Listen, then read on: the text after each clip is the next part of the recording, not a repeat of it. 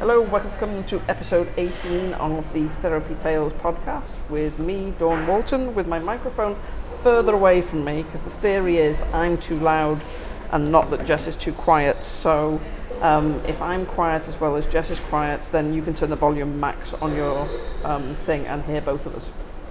And handing over to Jess on that note. That's the working theory at the moment. It's the working theory, so I'm sure you'll give us feedback. I'm normal, she's not. Yeah, yeah. yes, that, that was the theory, yes. So I'm, I'm, I'm Dawn Walton and I'm a human therapist, and you are? I am Jess. The what am I today?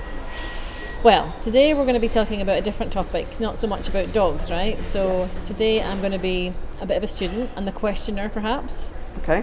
because um, we've got a similar theme coming up um, on the walk. So when you get to come on the educational walks with us, and when I'm in dog trainer hat mode, we um, have Dawn taking part in most of the walks, especially the ones where she gets paid. That is not unreasonable. That's not unreasonable. Um, so she's available for people to speak to. And there's a common theme popping up at the moment with parents, um, and they have children going to school. And I believe you said the statistic is a third of the kids are now looking to have gender, gender sorry, change, which is quite Girls. Uh, girls. Girls to So- boys. Okay. It's not boys to girls. Okay. It's girls to boys is the current trend. And in fact, if you go, go to Amazon, you'll find a book on um, transgender. Why are girls going to boys? Transgender. So it's been around long enough, Okay. and it's a big enough thing that somebody's written a book and published a book on how to deal with it. And so the generation that's my age, and I always think of everybody else being older because I don't have any kids. I'm older. Um, but the generation that's my age and younger, with children going through this just now, um, there's a lot of, I don't know if anxiety is the right word to use, but anxious parents that they're not understanding why this is happening, and their and their beautiful little girls are now going, I want to be a boy, I don't want to be a girl. And so your theory is that they don't actually want to be boys at all, they just don't want to be girls. Yes. So it's, you know, we know there is an issue when you get to high school wanting to fit in. It, we've, we've talked about this before. It's that primitive caveman need to belong to a group, and it's one of the reasons that people who are gay have struggled so much because you need to be accepted, you need to feel you belong, and it's not traditionally been a thing that's been accepted particularly well. So. Um, when you get to high school, when you're super aware of who you are, you're starting to work out who you are, you're fitting in, then these things tend to come to the surface and people tend to feel like they don't fit in. So there's always been trends, there's always been things that people are into. So I'm an 80s kid, you know, I, I got Smash Hits magazine, I got the lyrics for all the songs, I was into Wham and Nik Kershaw and all those sort of things, and neon pink leggings, and you know, that was me, I was an 80s kid everybody in my school that was female had a perm except me, Wow. right? like everybody had a perm. All these people with their straight hair ended up with massively curly hair in the 80s. So, you know, the trend was perms, Big hair. big hair, big earrings, leg warmers, all of that sort of stuff. And so I was the friend generation of straight, straight, straight, and uh, hair that is, and um, and the the goths were the the sort of trend at the time. Right, I was not a goth. No. I came I became a goth later. Yeah. And sort of into that later, but not at school. And um, yeah, I think that the parents are probably less concerned about that. yeah, we're, we're used to that, right? So we're used to emos and goths, Yeah. darkened roomed, And, black and we all assume that that that's just going to pass. You're going to grow up at some point. Yeah, But this is different. This changing your sexuality is a is a scary level, right? Yeah, so the problem with it is, is actually it's still a trend. It's exactly the same thing as being emo and goth or punk or whatever. It has a language that goes with it. It has TikToks that go with it. It has um, a look, a feel, a way of talking, um, and a group of people that can easily be identified. And that's exactly what a trend is, right? It's it's it's how they belong. That and it comes from what people don't realise is it comes from anime. Now, anime is a more palatable form of Japanese manga. Now, if you've ever seen Japanese manga, it's vile stuff. It is, it massively sexualizes or desexualizes women in the, you know, you will get women being raped by monsters routinely. Wow. Um, you will get cute animals turning into horrible beasts. and doing violent So it's stuff. quite dark. Very, very dark. I won't watch it anymore. My, my husband used to watch it when um, we were first together. I hate it. I refuse to watch it. It's horrible stuff. It's vile. Um, and the men tend to be fairly androgynous. They tend to not be very masculine men. So what you get is girls with big tits and big boobs and big butts and all this sort of stuff, um, and all sorts of horrible stuff done And they're watching this quite young, aren't they? These So, cartoons. so manga is, you know, I would I would have been horrified if my child went near anything man- manga-ish. But then, so what you've got now is you've got anime, which is based on manga. It's slightly softer, but not much. So all the characteristics that you have in that manga are in it. So it's all about people dying and being killed. It's about so the men in it are are not really masculine men. They wear um, what you might class as uh, princely outfits, you know, long flowing coats. They have floppy hair. Um, they usually um, are gay and in relationships with other men. The women have big boobs and big butts and are treated like commodities.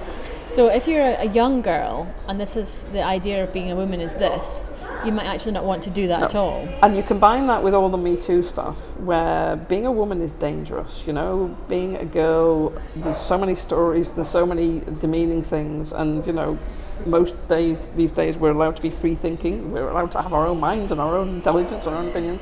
So to be in an environment where you're treated as a second-class citizen, there is a risk of being attacked. You're very aware of the risk; it's all over the media. And so, being a girl is not a great real thing to negative, be. yeah, yeah, yeah. Um, and so, and then you've got this alternative reality that is everywhere. The Danganronpa and all these sort of my my Hero Academia, Academia, all these sort of things. Parents don't know any different, but you'll notice that most of them have age limitations on, which the kids obviously all get around. And parents have no idea. So, so the first one, I can't even remember what it was called. There was one that um, my child wanted to watch, and it was a game and it was a, a real it was a text-based game so it had screenshot images of these four girls and then a text box and then you you choose options in the storyline but the options in the storyline led to one of them getting stabbed one of them hanging herself because she was talking about being suicidal and, and actually my, my child was quite young at the time and watched it with her dad because that was the deal and then she was disturbed by it but a year or two later she was everybody was into it Wow. and um, and this is what they all watch. So all of them watch it. I can pretty much guarantee, if you've got a 12 to 14 year old kid, they are watching one of the anime, and they will upgrade to the more serious ones from the lighter ones. And what that means is they get into cosplay. Cosplay is dressing up as the characters that you like, and the ones that they like are the men, because who wants to be the sexualized woman that is a second class citizen? So they all take to the men. So they all start dressing like that. like boys. Which is fine, unless we get to the, the realms of I want to cut my boobs off. So the problem is that what happens is they don't just go, I'm being this character. So the most common name, by the way, is Ash, because Ash is one of the most common names in these these stories, right? Wow. Ash is one of the things. So you'll you'll see a lot of the girls in school are becoming boys, but they're not becoming boys. They don't like boys. You know, my child doesn't like boys, is scared of boys a lot of the time, um, and, and doesn't want to be a man.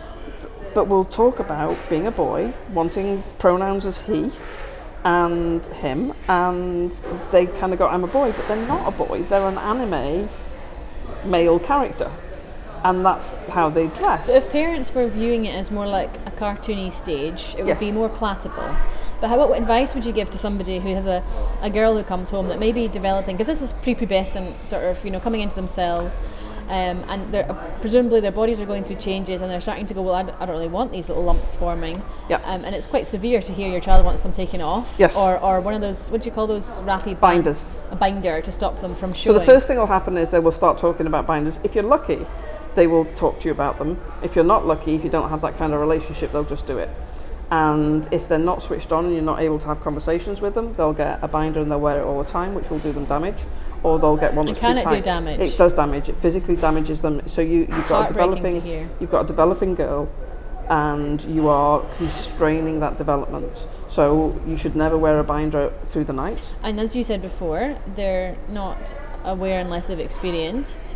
So they're not going to see what how we see is that in the future, in a few years, they're going to have potential regrets or um, damage themselves. Whereas just now they just go, this is what I want now. Yeah.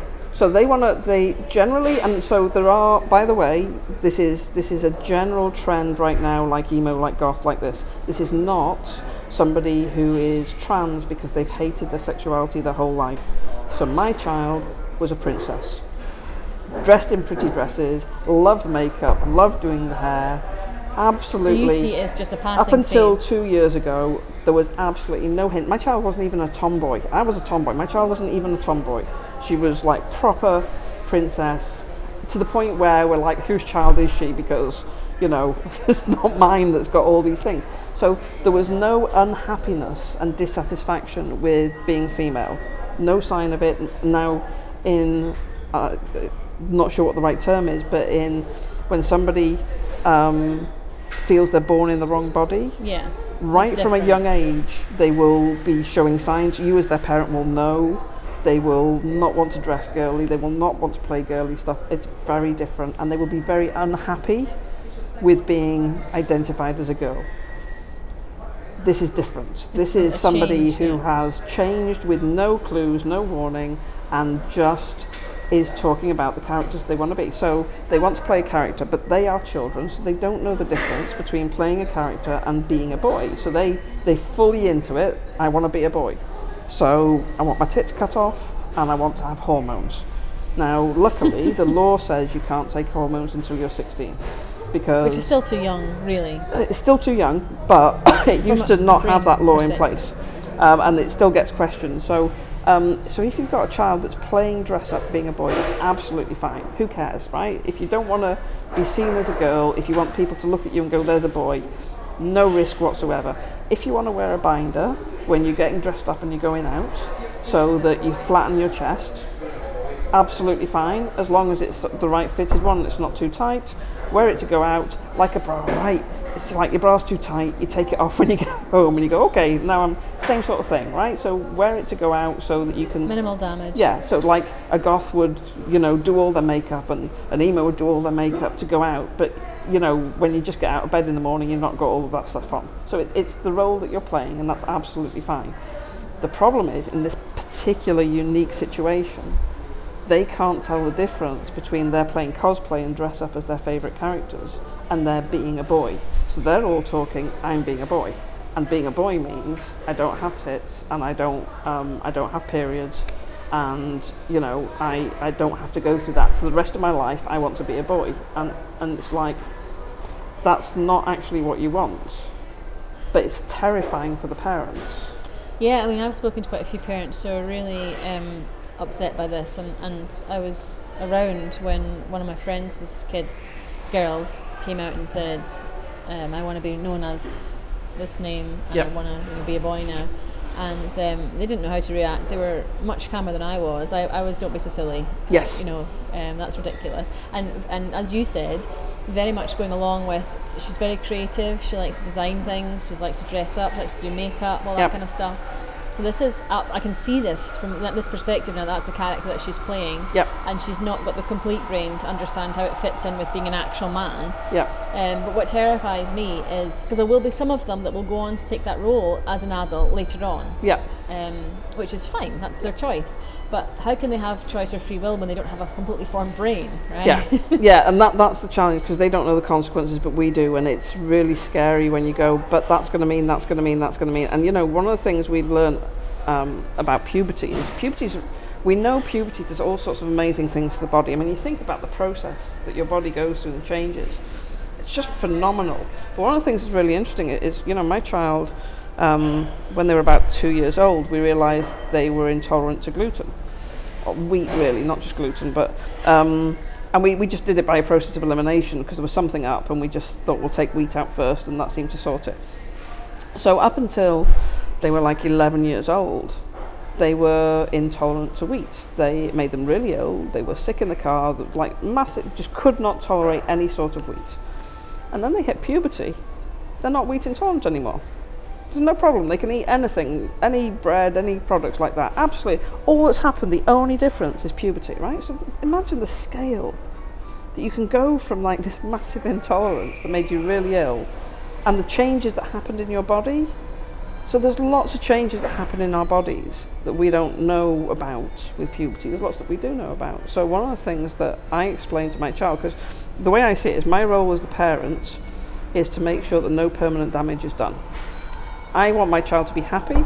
I want my child to not care what anybody thinks of them. I want them to be just happy in themselves and be free to be whoever they want to be.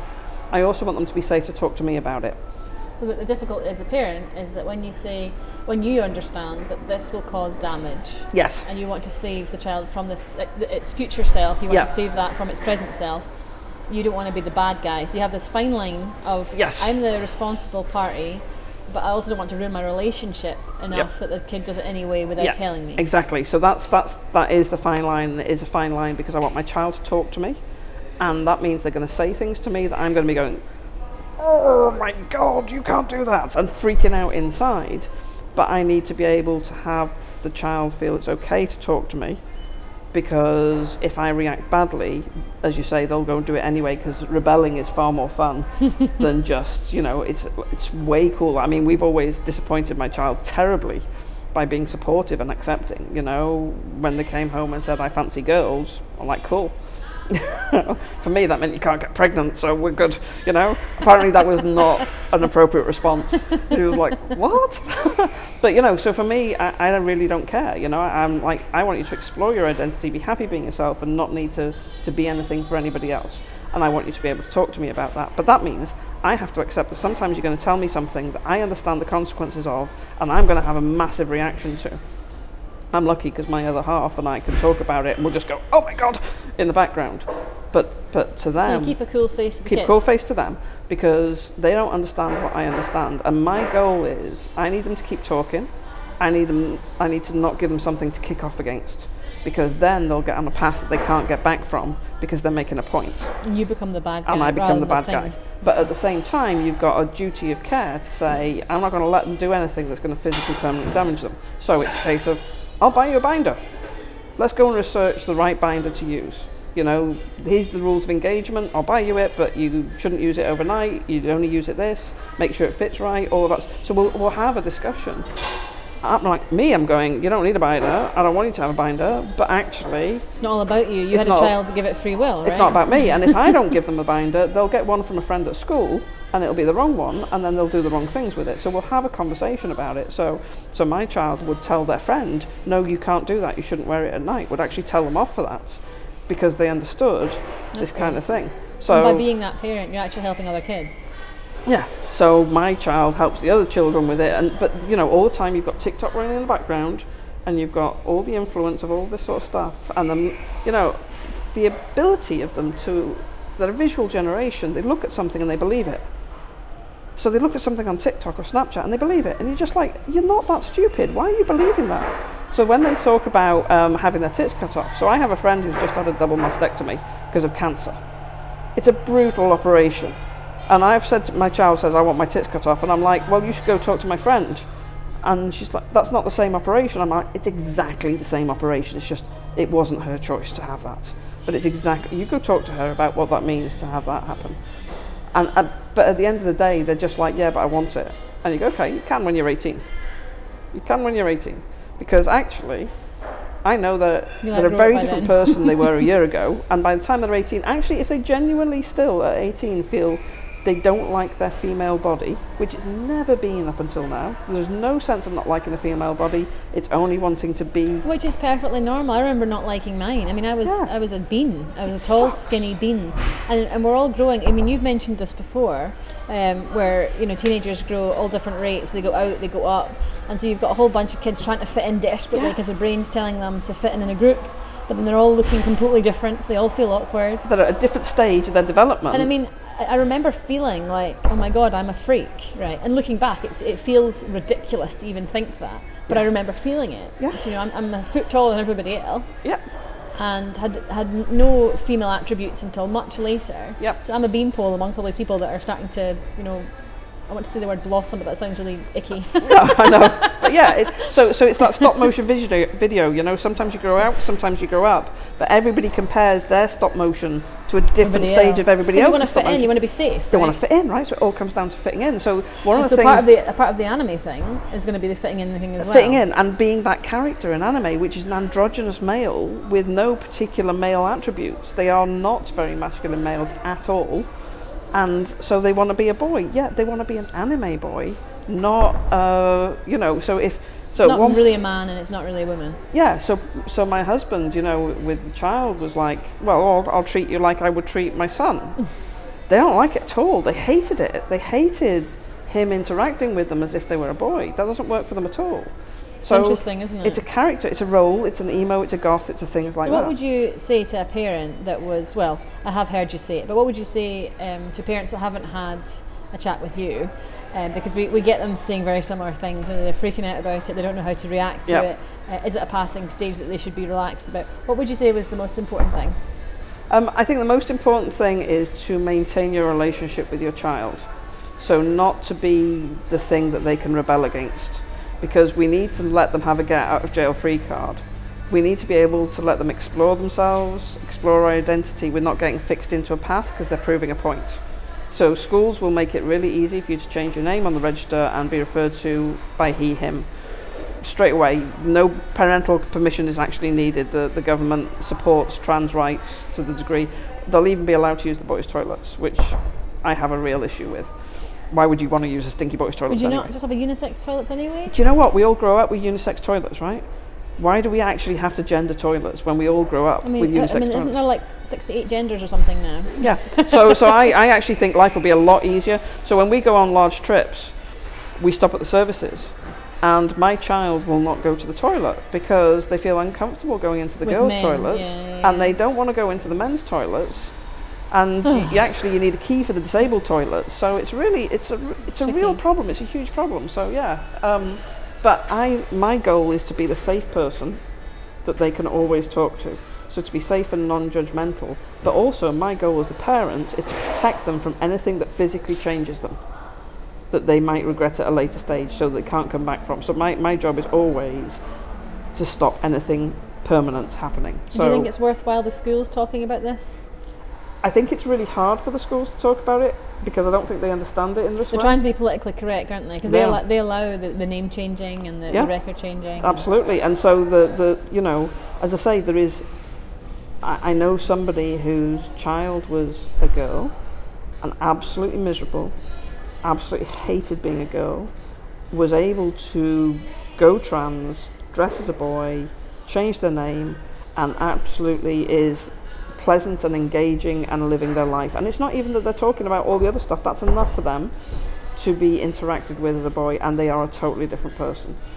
In that situation, then that person's probably going to be miserable once they've developed fully as a woman to have to live their life as a woman. But you're saying it's a longer term. And so it's a longer term thing. So what I have, what I'm observing is a trend, in the same way as emo, goth, and punk, and my 80s stuff with the perm. These are trends, and everybody goes along with each other, and it gives them a, a, a brand and an identity and a way of dressing and uh, things to talk about, and music and TV and dress. All of these things are all part of the trend, and that's absolutely fine.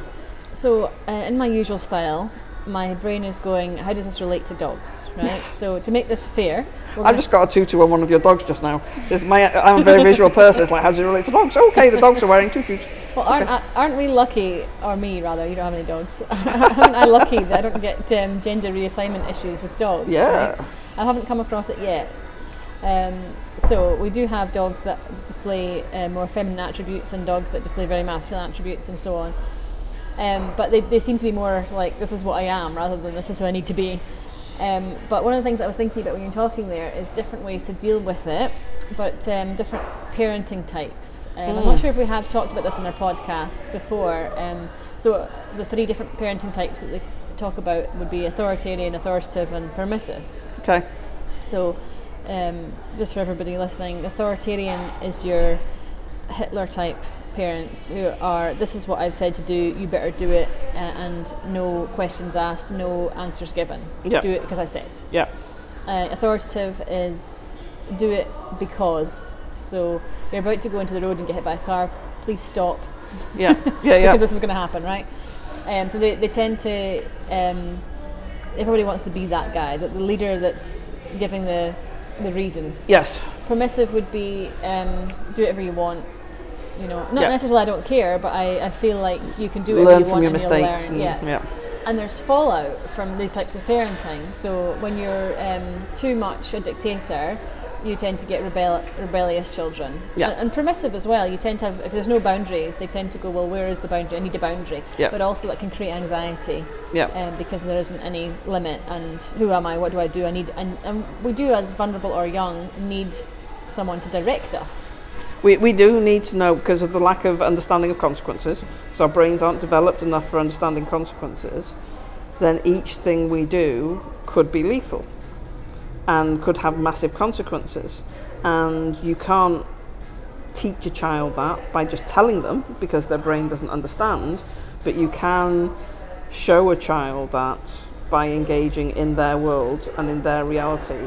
And I think that's that's the thing that has the most power because those three that you just described, neither of them works in itself.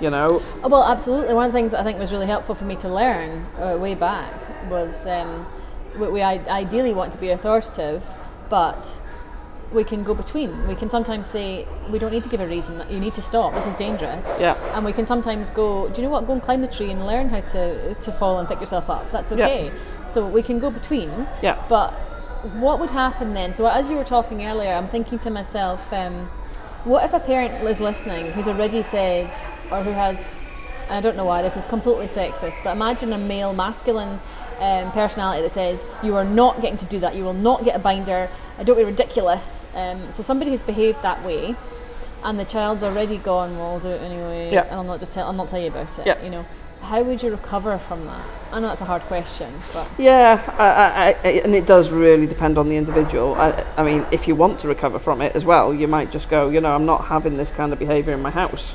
Um, but I always find discussions, and I always find making it personal. Um, so I, I provide fact and context. I think for me are the two things. So I'm like, you know, I was uh, I was reading a story about somebody with binders the other day, and this kid that had ended up with infected chest because the they'd worn a binder too long.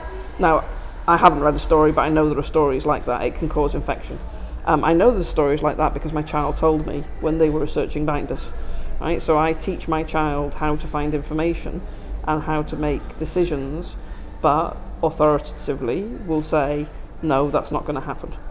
So the like at the moment, my child wants a septum piercing. And now, last year on their birthday, at this time of year actually, they got their first ear piercings, and they had to leave their ears piercings in for six weeks or whatever, and then on they your were birthday. on her birthday Was it her birthday just now? uh, at the end of July. Ah. So, um, so first ear, ear piercings, took them, had them close to the birthday, had the ears pierced. When it came to take them out and replace them, they got sore. So one of them was really sore. I said, well, there's a couple of options you can do. You can get like put the original ear piercing back in, which was um, a kind of a special one, um, or you can just go with one ear. I'll just go with one ear. Then um, sometime later, the one ear was a bit sore to chase the earring on and just gave up on it. So ended up now we have not got pierced ears because it was too sore, right?